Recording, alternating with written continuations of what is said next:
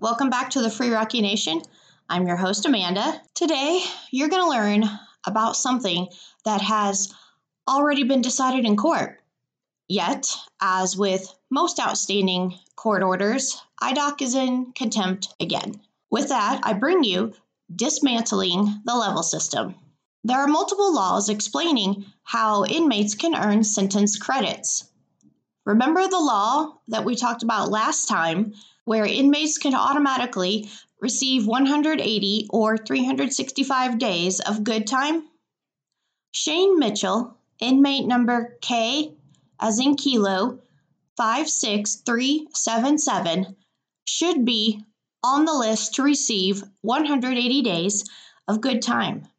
Not only has the warden not submitted his name to the director, she is also prohibiting Shane from participating in programs at Illinois River.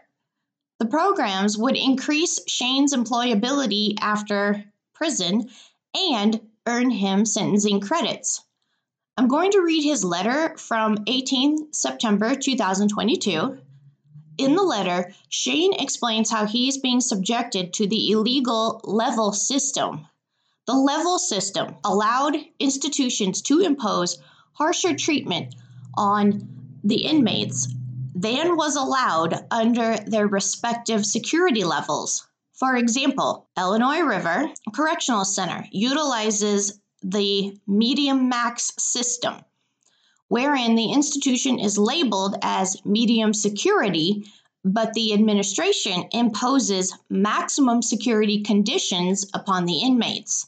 This treatment is illegal all institutions of the same security level have been court ordered to operate in the same manner with the same programs available, the same commissary schedule, the same number of day room hours, and privileges. If anyone violates the rules, the individual is supposed to be punished, not the whole institution. Shane Mitchell is being subjected to how medium max prisons were run. He's being denied privileges and opportunities simply for being housed at Illinois River Correctional Center. When the inmates complain that Illinois River is violating the law and not operating like other medium security facilities, the warden just responds with, quote, put in for a transfer if you don't like it here, end quote. She makes no apology for being in contempt of court, nor for abusing her authority under the color of law. I'm going to read Shane's letter now. To whom I may concern, my name is Shane E. Mitchell, and my IDOC number is K5377. I am currently serving the end of a five year sentence for low level drug offenses. I am an inmate at Illinois River Correctional Center. I am a nonviolent offender who is eligible for good conduct credit for programming, going to school, or performing job duties. I've been here at Illinois River Correctional Center for going on four months. I have not yet taken the test of adult basic education to be able to get in school, even though I am 12 credit hours away from my associate's degree. I had a risk assessment that stated I was high risk only because it wasn't my first time in prison. The high risk result did not come from disciplinary issues while in prison or anything of that nature. I am on the waiting list to participate in several programs and earn good conduct credit, but Illinois River does not offer its inmates these programs. There is a good time statute that says the director can grant nonviolent offenders six months of good time if you were sentenced to four years or less. I was denied this earned discretionary sentencing credit due to lack of programming but I have been on the program's wait list since June of 2022. I have yet to be placed in any programs. I have a mother in law that I was taking care of before I went to prison. I was working at Grainger's Distribution Center in Minooka, Illinois. My case was caught in 2019. I didn't get to Illinois River Correctional Center until May of 2022. So, for two years, I worked and took care of my family before taking the five year sentence. I took the five years with the hope of getting one year earned discretionary sentence credit which would have allowed me to be released to my job and family in October of 2022 instead of October of 2023. I told my job about this mishap and they allowed me to put in my two weeks' notice to resign.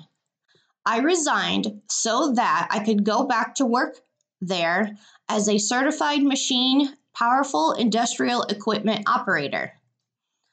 I have a story to share with others of how you can change from a person in trouble to succeed in life.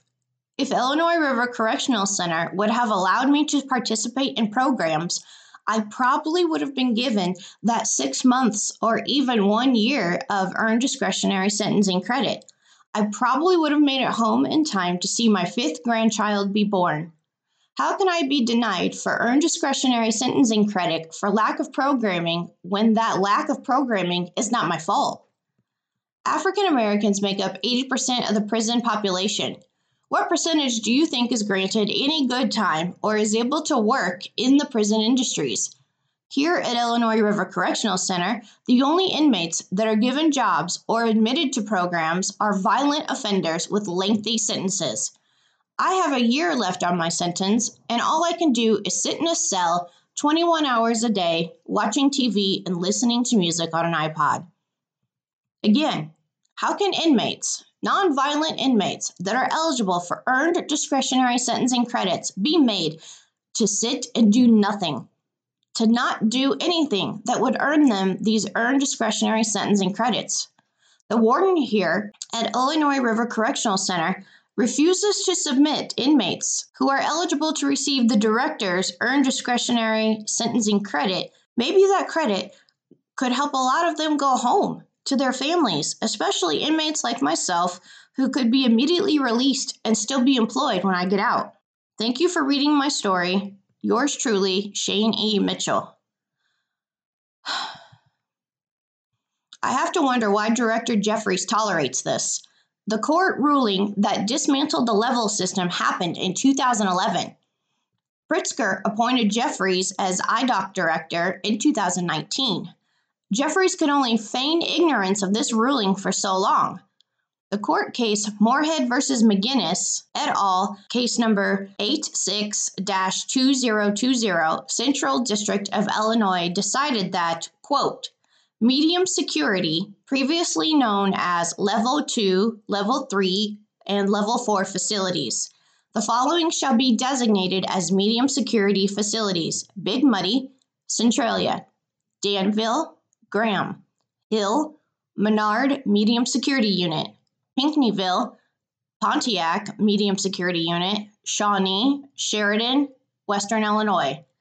Caveat because Illinois River Correctional Center has one maximum security unit, Illinois River Correctional Center is designated as a multi security facility. The maximum security inmates have their own housing known as Six House. Those inmates do not interact with the rest of the population. Getting back to Moorhead versus McGinnis, all mediums facilities are supposed to be run the same, but they are not being run the same. 12 years after the court ruled that the level system was illegal, you can still find its practices at IDOC. Before the level system was put in place, all medium facilities ran the same way. Prisoners had the key to their cell doors. This privilege allowed inmates to secure their belongings anytime that they had to leave the cell. This extra security measure also prevented unwanted company in the cell. When outside the cell, all the inmates could work on their GEDs, enroll in programs, and earn sentence credits. Former IDOC director Donald Snyder designed and implemented the level system. He justified it by saying that it would reduce recidivism. Donald Snyder served as the IDOC director from 1999 to 2003. A research report from the Urban Institute found, quote, while almost half of the prisoners released during 2001, 48%, were serving time in an Illinois correctional facility for the first time. The other half had previously been incarcerated there. Of those prisoners who had previously been incarcerated in Illinois, 24% had been incarcerated once before, and 14% had been incarcerated two times before the most recent incarceration. 13% of those prisoners released had been incarcerated three or more times. A 2001 to 2002 IDOC survey of parole violators supports these findings. On average, respondents reported having been on parole twice before, and 30% reported having violated their parole previously. Because these data are based on returns to prison, however, they do not tell the entire story of a released prisoner's propensity to reoffend. The national recidivism rate at that time was 45.4%. I feel confident in saying that Donald Snyder's plan was not a success. Graham and Centralia, as medium security facilities, currently allow their inmates to keep their keys to their cells. The inmates are out of the cells from 7:30 a.m. to 9:30 p.m. while they engage in various programs and activities offered. All inmates shop at the commissary once a week with no limit on the amount of food that they buy. They all have access to yard and gym daily. Other medium facilities have decided to ignore the court's ruling and reduce the out of cell time to three hours per day in two 90 minute sessions. They also took all the cell door keys. Pinckneyville and Shawnee give their inmates even less time out of the cell, and they offer less programs. Why do all five of these facilities Pinckneyville, Shawnee, Illinois River Correctional Center, Graham, and Centralia call themselves medium security while operating so differently. Why is IDOC still in contempt 12 years later? When you enter the IDOC system, it is a roll of the dice. Available bed space is all that determines where you land. All the earned discretionary sentencing credit laws, programs, and prison industry jobs offer hope especially to inmates with lengthy sentences. Sometimes that hope is just dangled in front of the prisoner, just a few inches out of reach. Does this mental torment satisfy the Illinois Constitution? Section 11 of the Illinois Constitution says, quote, all penalties shall be determined both according to the seriousness of the offense and with the objective of restoring the offender to useful citizenship. Free Rocky Nation, what are we doing? All our tax dollars pour into the justice system, but the inmates do not see change. These men and women cannot be restored to citizenship if they don't stay in society long enough to exercise that citizenship. This is usually the time I call everyone to action. But my heart just hurts, though. My heart hurts for all the broken families with locked up loved ones. My heart hurts for all the inmates who are eligible for sentence credits and are holding on to the hope of getting them. My heart hurts for men and women realizing all the opportunities of which they are being robbed. The pound of flesh that we as a society demand, that weight eventually piles up on our shoulders. We, the free people, bear the weight. Subscribe to the Free Rocky Nation YouTube channel Hit that notification bell so you stay up to date with our most recent videos. Listen to the Free Rocky Nation on Amazon Music, Google Podcast, iHeartRadio, iTunes, Pandora, and Spotify. Follow us on Instagram. Email us with your questions, comments, or concerns at freerocky at freerockynation.org. We would love to share the story of your incarcerated loved one. Don't forget to visit our blog, freelarryrockyharrisx2.com.